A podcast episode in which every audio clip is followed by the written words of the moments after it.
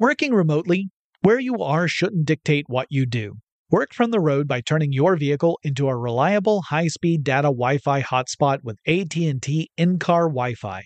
On the network that covers more roads than any other carrier, take your work on the road and AT&T will be there to keep you connected. Connect up to 10 devices and stream conference calls, finish up that presentation, or answer last-minute emails. Why wait? Go to att.com slash in-car Wi-Fi today for free trial eligibility. Based on independent third-party data, number of devices varies by manufacturer. Always pay careful attention to the road and don't drive distracted. Wi-Fi hotspot intended for passenger use only when vehicle is in operation. Compatible device and vehicle required. Running a business is no cakewalk, but with SAP Concur Solutions, you can be ready for anything. You can manage travel, expenses, and AP all on one platform that's packed with AI and best practices, and that delivers it all through an easy, clear, I can't believe how simple that is experience. So, while not much can be done about that guy who never fails to burn the microwave popcorn and stink up the entire office, with SAP Concur, you can easily handle almost anything else. Take control of your business finances today at concur.com. That's C O N C U R dot com. It's brand new, season two. I'm Marissa Thalberg. And I'm Stephen Wolf Beta, and we're excited to be back having bigger, bolder, and always real conversations. Straight from the C suite front lines of marketing, media, and more. We have great friends joining from people you may know, like Wilmer Valderrama and Bobby Berk. And people you'll want to know. So grab a coffee or, hey, even an Aperol Spritz and come join us on America's number one podcast network, iHeart. Listen to brand new on the iHeart Radio app, Apple Podcasts, or wherever you get your podcasts. Welcome to Tech Stuff, a production from iHeartRadio. Hey there, and welcome to Tech Stuff. I'm your host, Jonathan Strickland. I'm an executive producer with iHeartRadio. And how the tech are you?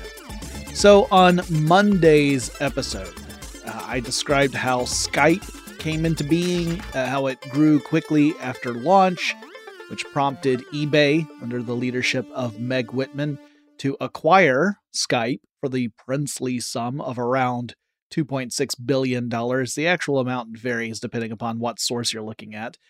Uh, I also talked about how eBay never really found a way to integrate Skype into its business, at least not in a way that really worked. And when leadership at eBay changed and John Donahoe took over leadership of the company, one of his priorities was to find something to do with Skype. Now, initially, the plan was to spin off Skype as its own company in an initial public offering, but that fell apart when Skype's original architects threatened to pull the technology that powered the service if they went that route without working with those founders. So instead, eBay would actually sell off a majority stake in Skype to an investor group, Silver Lake, and the Skype founders would also get a share of the ownership of Skype, and eBay would hold on to about 30% of the stake itself. Now, this is what set up all the parties for a, a huge windfall when Microsoft expressed interest in acquiring Skype in around 2010 2011. And it's also why I cannot call the eBay acquisition of Skype one of the worst deals of all time. At least not, I, I may have done that once upon a time. I don't think I can really say that. Uh, I think it was a bad deal because the companies failed to find a way to integrate with one another. They couldn't find those synergies that they had been planning on. So, in that sense, it was a failure. Uh, but unlike some of the other deals that tend to make a worst deals of all time list, eBay did not lose a ton of money on this if you're looking just at the purchase price versus the sell price. Uh, in fact, they actually made money compared to you know how much they bought versus how much they got when they sold it. Uh, if you compare that to the time when News Corp bought MySpace, they bought MySpace for $580 million and then they later sold it for $35 million. That was a stinker of a deal. That was a huge loss. Now, obviously, that doesn't actually take into account how much money eBay spent while uh, owning Skype on the product, like how much money they, they poured into development and that sort of stuff. If you take all of those considerations into account, it very well may be that ultimately, yes, eBay lost money on the deal. But they still sold it for more than they bought it. So, so on the worst deals list, uh, it can't be number one. Anyway, let's set the stage for Microsoft's offer. While eBay and Skype did not synergize the way Meg Whitman had hoped, it didn't stop Skype from continuing to grow over the years. In 2010, the service boasted 560 million registered users. Collectively, those users had used Skype for more than 207 billion minutes of voice and video chats collectively across the entire history of Skype. Now, if you actually convert that into years, that means that there were more than 393,835 years worth of digital chats that had gone across Skype over its history. Yowza, no wonder Microsoft was interested in it. And interested is putting it lightly because Microsoft was ready to offer the largest deal in the company's history at that point, anyway. It was for $8.56 billion in cash, a truly princely sum. And this was at a time when other parties were similarly starting to express interest in acquiring Skype. Uh, rumor had it that both Google and Facebook, which of course now is Meta, were interested in per- potentially either partnering with Skype or just outright acquiring it. But Microsoft was the party that won the right to acquire Skype. And to be clear, Skype was actually making money at this point. It had debt as well, but it was making money. In 2008, the division posted revenue of more than $860 million, but of course, revenue is not profit. But the profit was around $260 million. So they were making money, which put that into contrast with tons of startups that come out of Silicon Valley, where you know some of them just don't even make revenue but other ones that do make revenue most of them failed to turn a profit for years and years and years. There are services that, you know, for almost the entire history of the service were not profitable. So Skype was kind of a standout in the crowd on, on that regard. A quarter of a billion dollars in profit is a mountainous amount of money, but it is just a drop in the bucket compared to 8.5 billion dollars.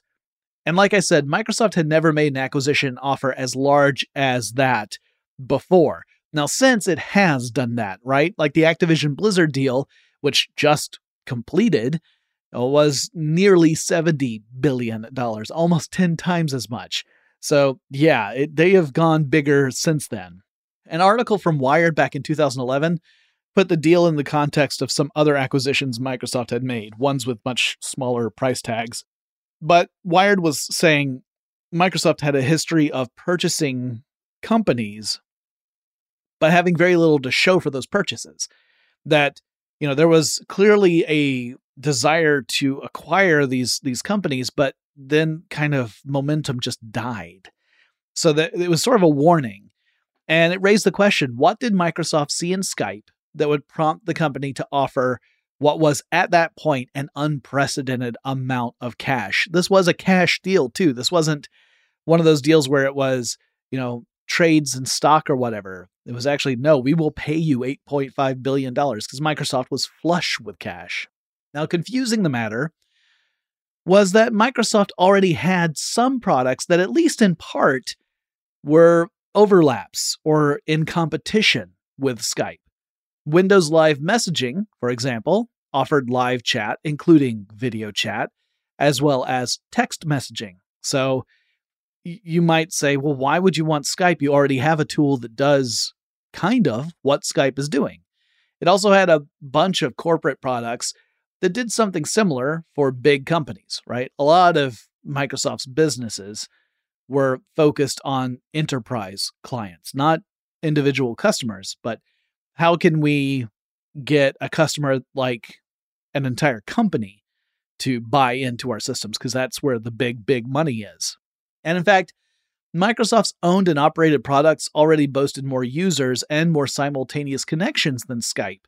In some cases, you see a company acquire another one not because they want access to that company's technology, but they want access to that company's user base, right? That was one of the arguments that was made when Facebook acquired WhatsApp was that Facebook was more interested in getting access to WhatsApp's users than WhatsApp itself.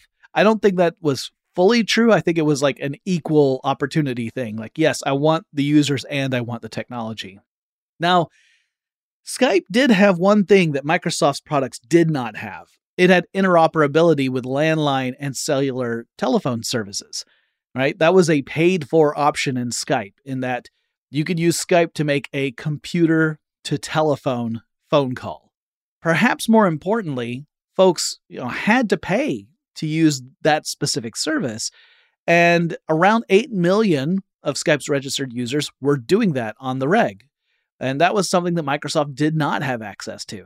And Microsoft was kind of struggling in the communications space. It had been pushing variations of Windows for mobile phones for years, but the rise of the iPhone and Android platforms kept the Windows mobile platform at a distant third. Not always at third place either. Sometimes there were other operating systems that took third place. In fact, let's explore for a few minutes Microsoft's history with mobile communications devices because I think that's an important piece to consider. I think it was one of the motivating factors that led Microsoft to acquire Skype in the first place. So, Microsoft had been trying to establish a strong presence in the space at least since the early 2000s with Pocket PC and Windows Mobile operating systems. Now, you could argue that the history goes back even further into the mid 1990s with the introduction of Windows CE in 96. Windows CE was intended for handheld PCs. So think of things like, you know, very mobile computers, almost like tablet style computer systems. Now, before the era of the smartphone, there was the Personal Digital Assistant, or PDA, and you can kind of think of a PDA as a smartphone without the phone part. The term was really established with the introduction of the Apple Newton, although the Newton itself wasn't the first device that fit the definition, but it was the device that introduced the term. And there was a rush to become the company to define mobile computing. And Microsoft was very much interested in being in that race.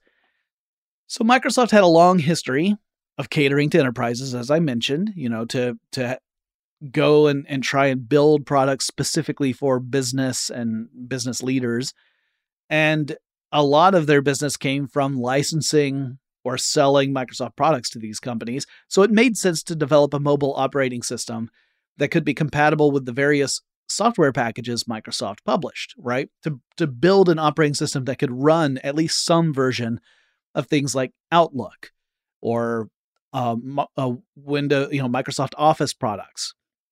And Microsoft's mobile operating system uh, would also work on smartphones, though at this point we're still in the era of smartphones being the domain of fancy business people, right? You you wouldn't get consumer smartphones, at least not truly widely adopted consumer smartphones, until 2007. And Microsoft also was not in the business of making the hardware. So they were just focusing on the software that would run on top of the devices.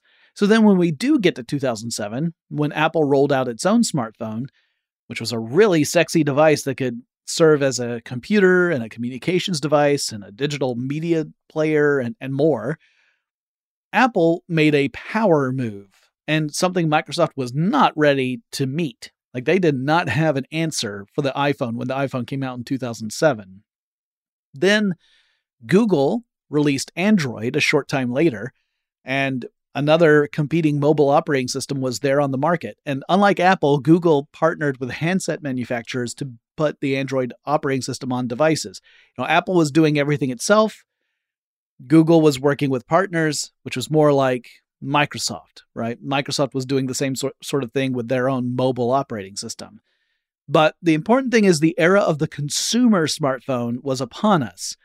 And the utilitarian smartphones that were meant just for business leaders now were taking second place to these sleek and sexy touch screen interface smartphones that were meant for consumers. In 2007, Microsoft introduced Windows Mobile 6. Uh, while there was a version of Windows Mobile 6 that would work with touchscreens, that version was called the professional version of Windows Mobile 6.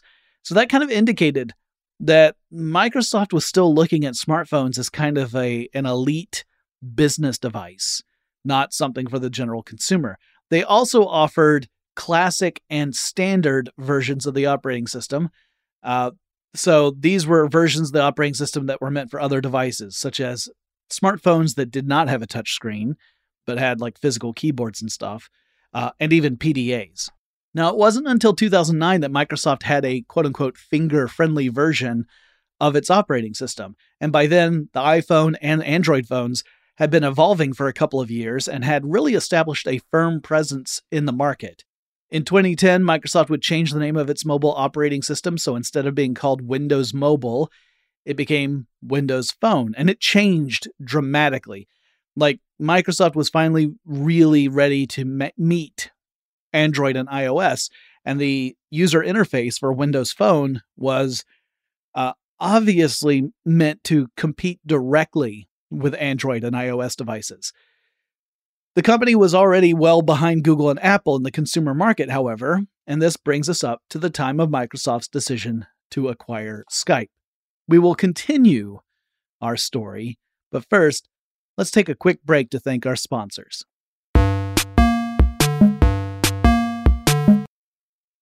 Working remotely, where you are shouldn't dictate what you do. Work from the road by turning your vehicle into a reliable high-speed data Wi-Fi hotspot with AT&T in-car Wi-Fi. On the network that covers more roads than any other carrier, take your work on the road and AT&T will be there to keep you connected. Connect up to 10 devices and stream conference calls, finish up that presentation, or answer last-minute emails. Why wait? Go to att.com slash in-car Wi-Fi today for free trial eligibility. Based on independent third party data, number of devices varies by manufacturer. Always pay careful attention to the road and don't drive distracted. Wi Fi hotspot intended for passenger use only when vehicle is in operation. Compatible device and vehicle required. Running a business is no cakewalk. There is a ton to keep track of employees to keep happy, spending to control, travel to plan, and on top of it all, nobody knows exactly what the future holds. Your finance team always has to be ready to change. But with SAP Concur Solutions, you can be ready for anything. You can manage travel, expenses, and AP all on one platform that's packed with AI and best practices. And that delivers it all through an easy, clear, I can't believe how simple that is experience and you can finally say goodbye to the costly mistakes and risks that come from manual work and spreadsheets. So, while not much can be done about that guy who never fails to burn the microwave popcorn and stink up the entire office, with SAP Concur, you can easily handle almost anything else. Take control of your business finances today at concur.com. That's C O N C U R.com. This is the story of the one. As head of maintenance at a concert hall, he knows the show must always go on. That's why he works behind the scenes, ensuring every light is working, the HVAC is humming, and his facility shines. With Grainger's supplies and solutions for every challenge he faces, plus 24 7 customer support, his venue never misses a beat. Call quickgranger.com or just stop by. Grainger, for the ones who get it done.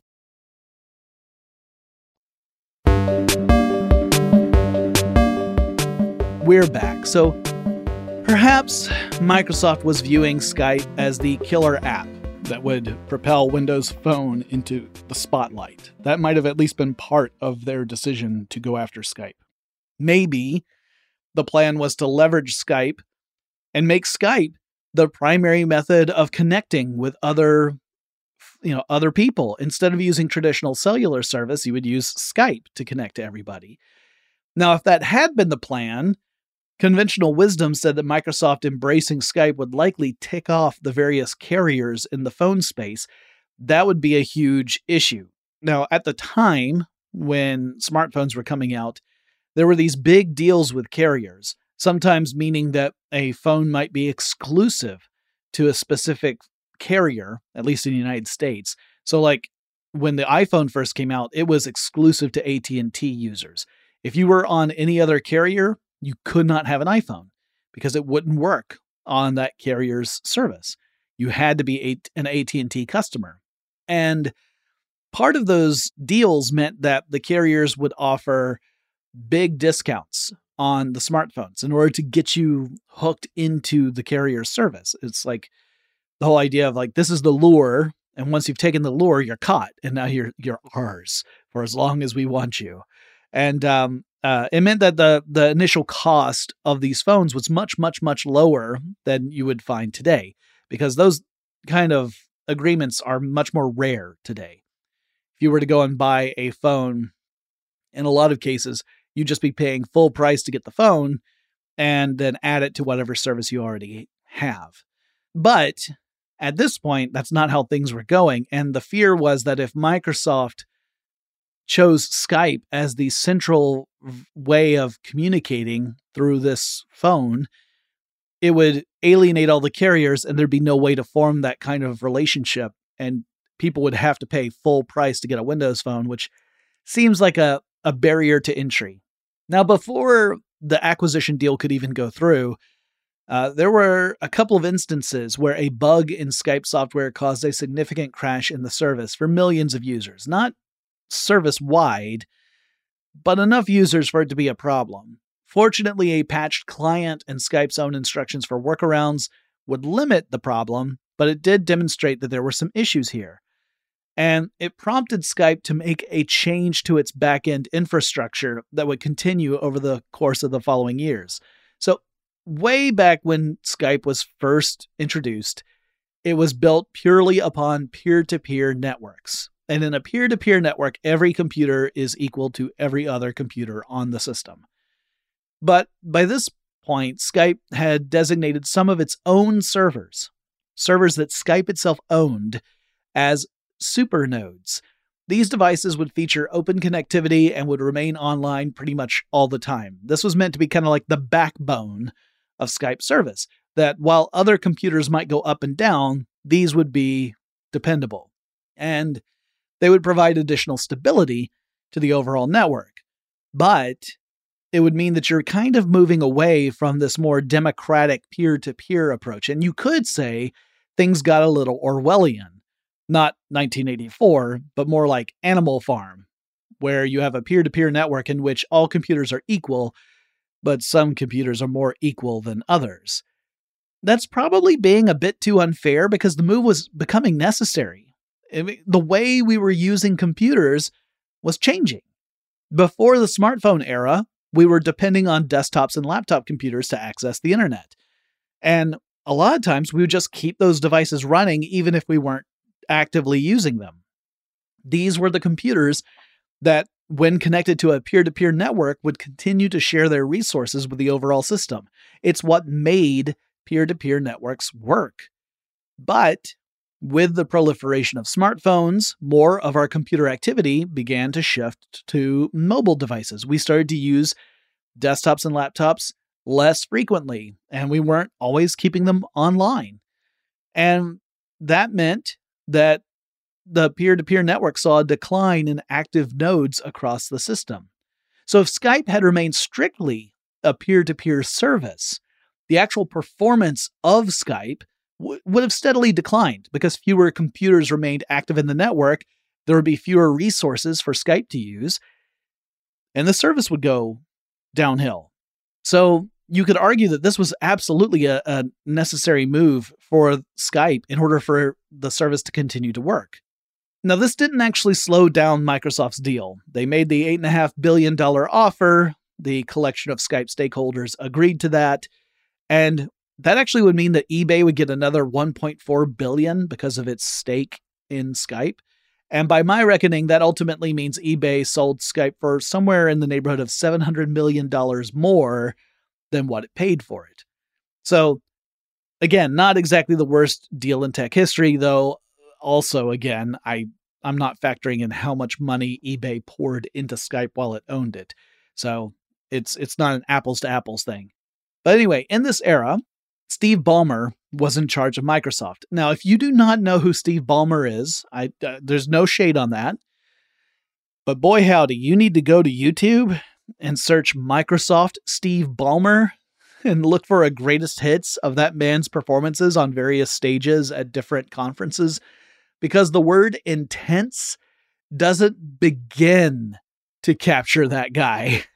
anyway, Ballmer planned to integrate Skype into lots of Microsoft products, just like when Meg Whitman was in charge of eBay, she had intended to get Skype integrated deeply into eBay's products and services.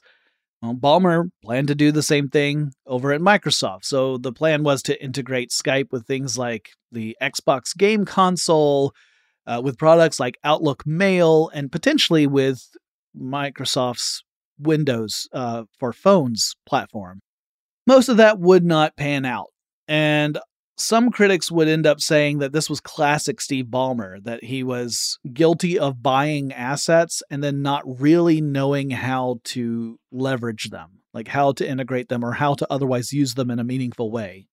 Microsoft did continue the trend of porting more of Skype's backend operations onto Microsoft's owned and operated Supernodes. So this was again kind of changing the nature of how Skype worked, like removing that whole peer to peer aspect. It was a very slow transition, however. This was not something that was like one day they flipped a switch and everything went from peer to peer to kind of a cloud based system. It would actually take several years to complete, but it did mean that Skype would change from peer to peer to cloud based ultimately. Now, one semi scandal that kind of broke out around this time was that Microsoft was potentially making this change in order to garner approval from US authorities. So you got to remember, this is around the time that there were all these whistleblowers coming forward showing that uh, various authorities, primarily the NSA, were using technologies to tap into different communications channels throughout the United States and were actively spying on US citizens. And this is a huge, huge story, and it involved dozens of companies in the telecommunications and information services spaces. So the fringe theory was that Microsoft wanted to migrate away from peer to peer networks because those systems would make it impossible for, for folks to trace phone calls or to intercept calls, and that Microsoft was instead moving to their own cloud based system because then they could comply with law enforcement if there were an order to share information about users. Now, the truth of the matter is, Skype was never immune to tracking, at least not on a technical level. Like, it was possible. It's not, that doesn't mean it happened, but it was technically possible. So, the move toward a more cloud based infrastructure didn't mean that it was suddenly more susceptible to that. It was just a different approach. It also was a move that happened before Microsoft had even acquired Skype, right? Because when Skype was still with the investor group, they were already transitioning toward a semi cloud based kind of infrastructure. So it's not like Microsoft made that decision, they just continued that decision.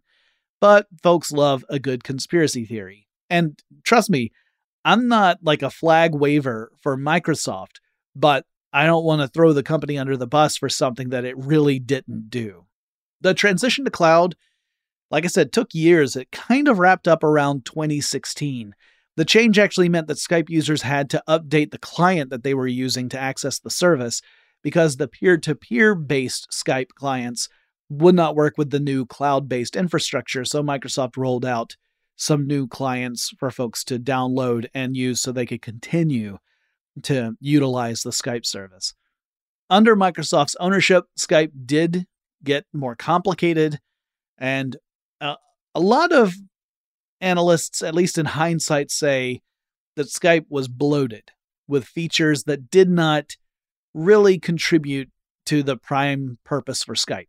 We see this a lot with different products, especially products that have a very long lifespan, where over the course of a product's life cycle, the developers will start to add in things that don't really make a whole lot of sense. And part of it is just because you might reach a level of maturity with an app or service where there's not really any further you can go with like the the primary functions. Like a word processor, you can always improve it, but it tends to be very incremental improvement, right? So how do you create a product that's different enough from the predecessor to convince people to buy it? You know, how do you get people to come out and buy a new word processing program if they already have one? Well, you got to add in some features. And often that can mean that features that don't actually really incorporate into the main purpose of the software get thrown in there. And that could just make things more messy. It could mean that your performance will take a hit as well. And that apparently happened with Skype. At this point, I wasn't even using Skype. So it's hard for me to say from a personal level, but from what I've read, Skype performance was taking a hit. It was getting so feature heavy. You know, the audio quality, the video quality weren't really measuring up toward uh, to to what competitors were able to offer. So the one thing that Skype was really important for, which was for voice and and video calls, it wasn't doing as well as competitors. And meanwhile, you had all these other superfluous features being thrown in there. And there were still concerns about privacy and security with Skype. Uh, part of the issue was that Skype's operations were proprietary. You know, they, they were under wraps. Microsoft was not talking too much about what actually was going on under the hood with Skype. And that included what uh, part did encryption play in Skype communications? Was it fully encrypted? You know, but you had other communication services that boasted end to end encryption, meaning that if someone were to intercept communications between point A and point B, they probably wouldn't be able to tell what was being said because the encryption would prevent them from doing so. But Microsoft wasn't even saying to what extent, if any, did encryption play with Skype communications. And you then had the opportunity for competing services to kind of step in and serve a community that was perhaps a bit more concerned about privacy and security. WhatsApp is a great example of that. So, WhatsApp was proving to be a massive competitor to Skype. And it's funny because it didn't have the video and audio capabilities of Skype. Facebook actually purchased WhatsApp in 2014 for the princely sum of around $19 billion. Again, the estimations of how much this deal went for, they change from source to source. So somewhere in the neighborhood of $19 billion, some of it have it actually significantly more than that when you add in all the different considerations.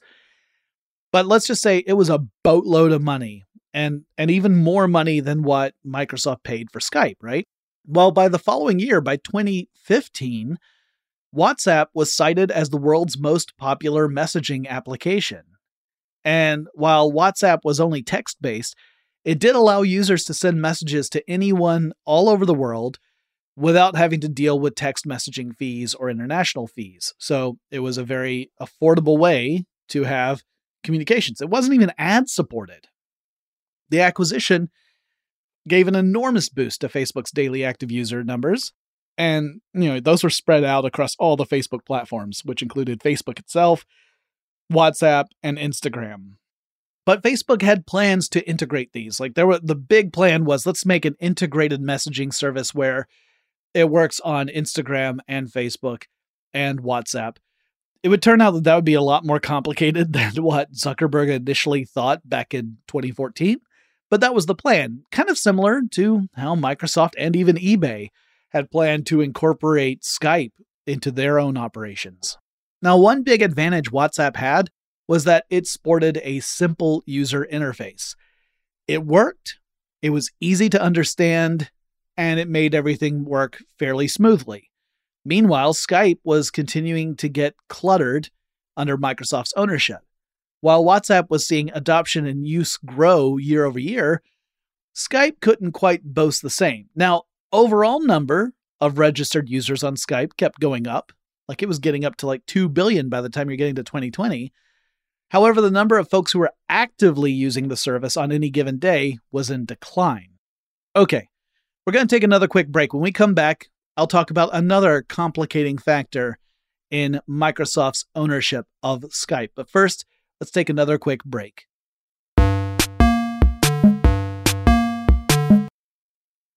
Working remotely, where you are shouldn't dictate what you do. Work from the road by turning your vehicle into a reliable high-speed data Wi-Fi hotspot with AT&T in-car Wi-Fi on the network that covers more roads than any other carrier. Take your work on the road and AT&T will be there to keep you connected. Connect up to 10 devices and stream conference calls, finish up that presentation, or answer last minute emails.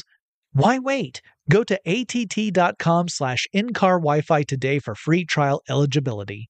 Based on independent third-party data, number of devices varies by manufacturer. Always pay careful attention to the road and don't drive distracted. Wi-Fi hotspot intended for passenger use only when vehicle is in operation. Compatible device and vehicle required.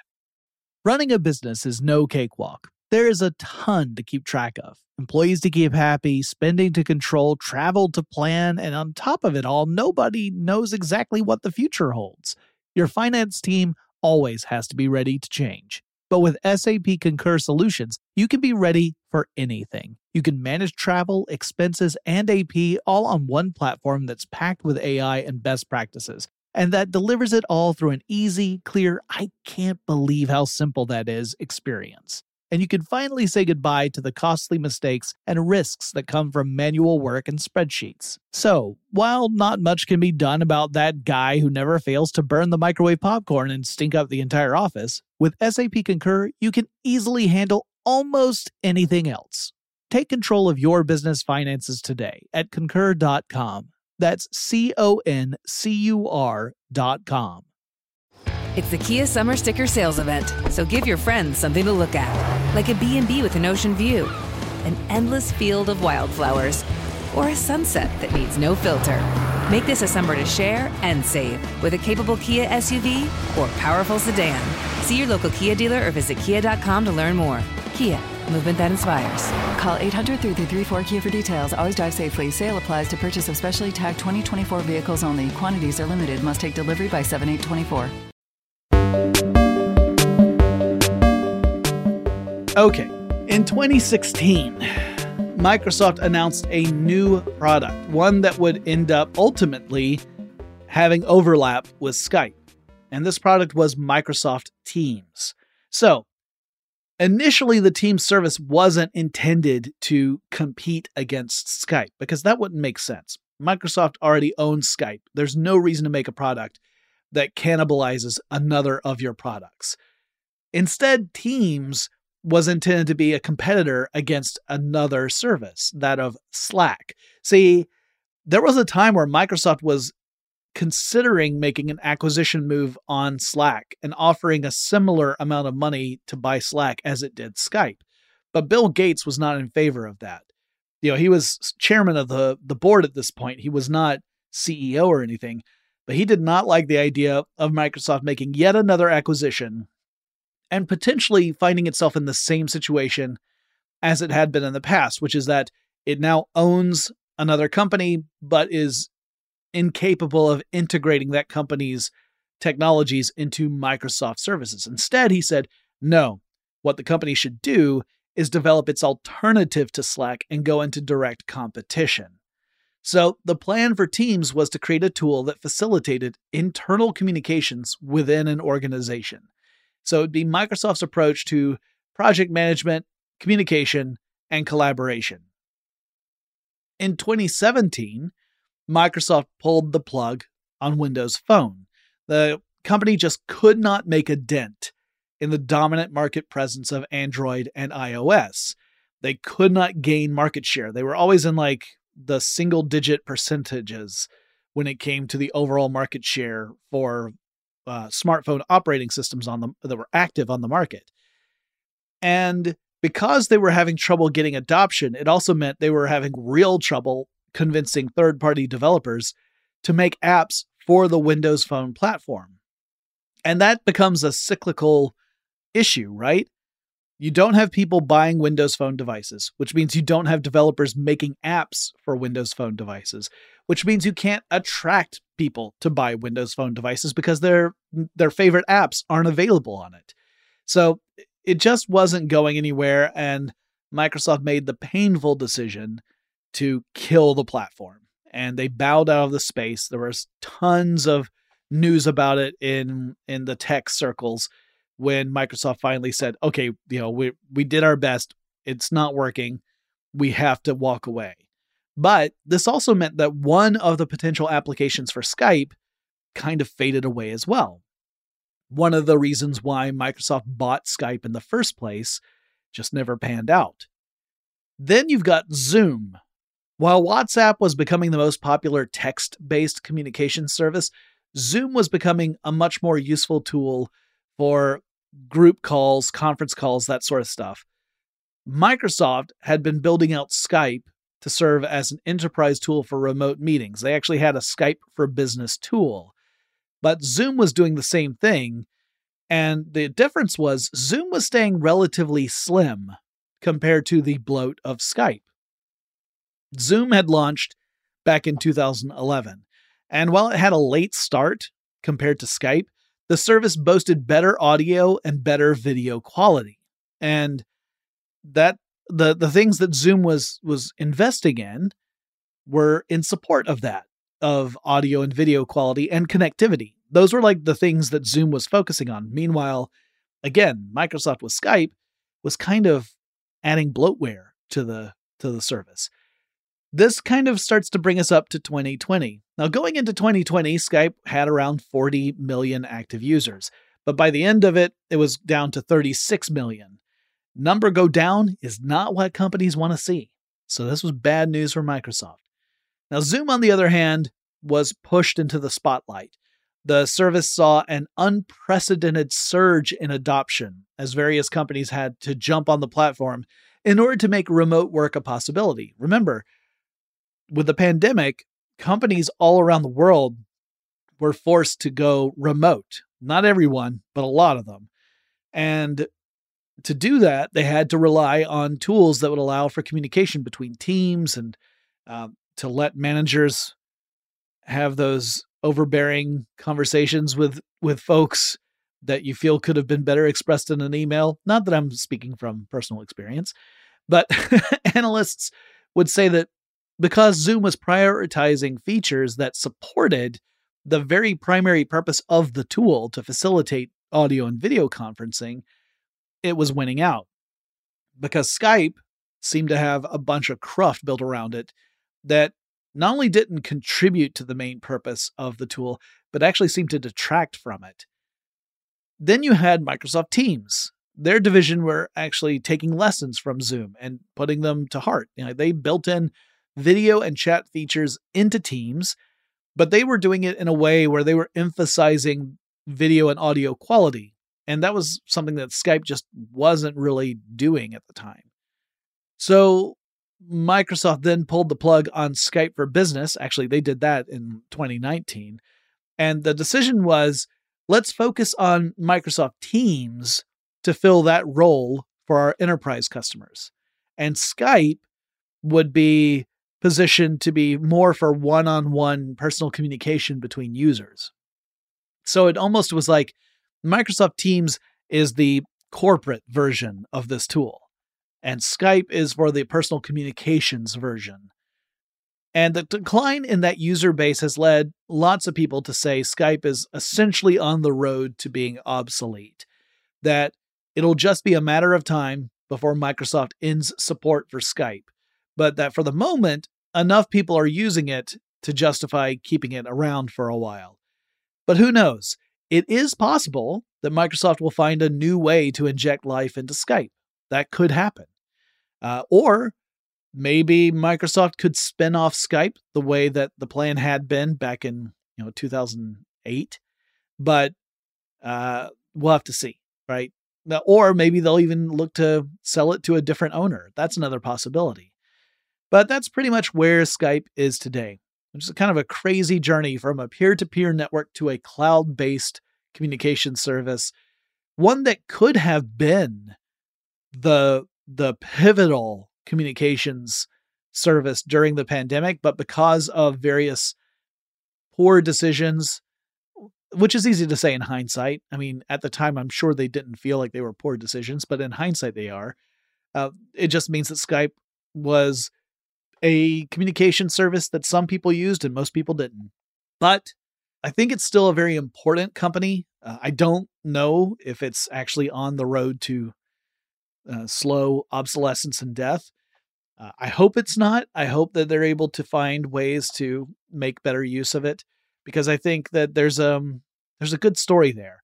And it and it does play a very important part for people who need to be able to communicate with each other across the world and can't afford to do that through more traditional telecommunications routes. So uh yeah, that's it. That's that's the full full story on Skype so far. I hope you enjoyed this pair of episodes.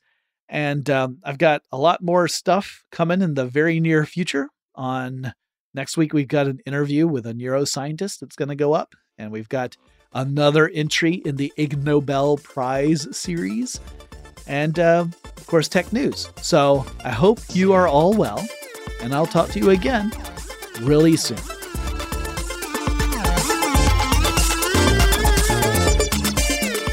Tech Stuff is an iHeartRadio production. For more podcasts from iHeartRadio, visit the iHeartRadio app, Apple Podcasts, or wherever you listen to your favorite shows. Running a business is no cakewalk, but with SAP Concur Solutions, you can be ready for anything. You can manage travel, expenses, and AP all on one platform that's packed with AI and best practices, and that delivers it all through an easy, clear, I can't believe how simple that is experience. So, while not much can be done about that guy who never fails to burn the microwave popcorn and stink up the entire office, with SAP Concur, you can easily handle almost anything else. Take control of your business finances today at concur.com. That's C O N C U R dot com. It's brand new, season two. I'm Marissa Thalberg. And I'm Stephen Wolf Bedeta, and we're excited to be back having bigger, bolder, and always real conversations. Straight from the C suite front lines of marketing, media, and more. We have great friends joining from people you may know, like Wilmer Valderrama and Bobby Berk. And people you'll want to know. So grab a coffee or, hey, even an Aperol Spritz and come join us on America's number one podcast network, iHeart. Listen to brand new on the iHeart Radio app, Apple Podcasts, or wherever you get your podcasts. As important as choosing the right destination when traveling is choosing the right travel partner. Gene! Gene Fodor! Gene, was good! But be careful, because the worst trips result when two partners have two different agendas. The CIA really need your help, Gene. Freeze, Americano! Huh? Oh! Gene, run! Listen to Fodor's Guide to Espionage on the iHeartRadio app, Apple Podcasts, or wherever you get your podcasts.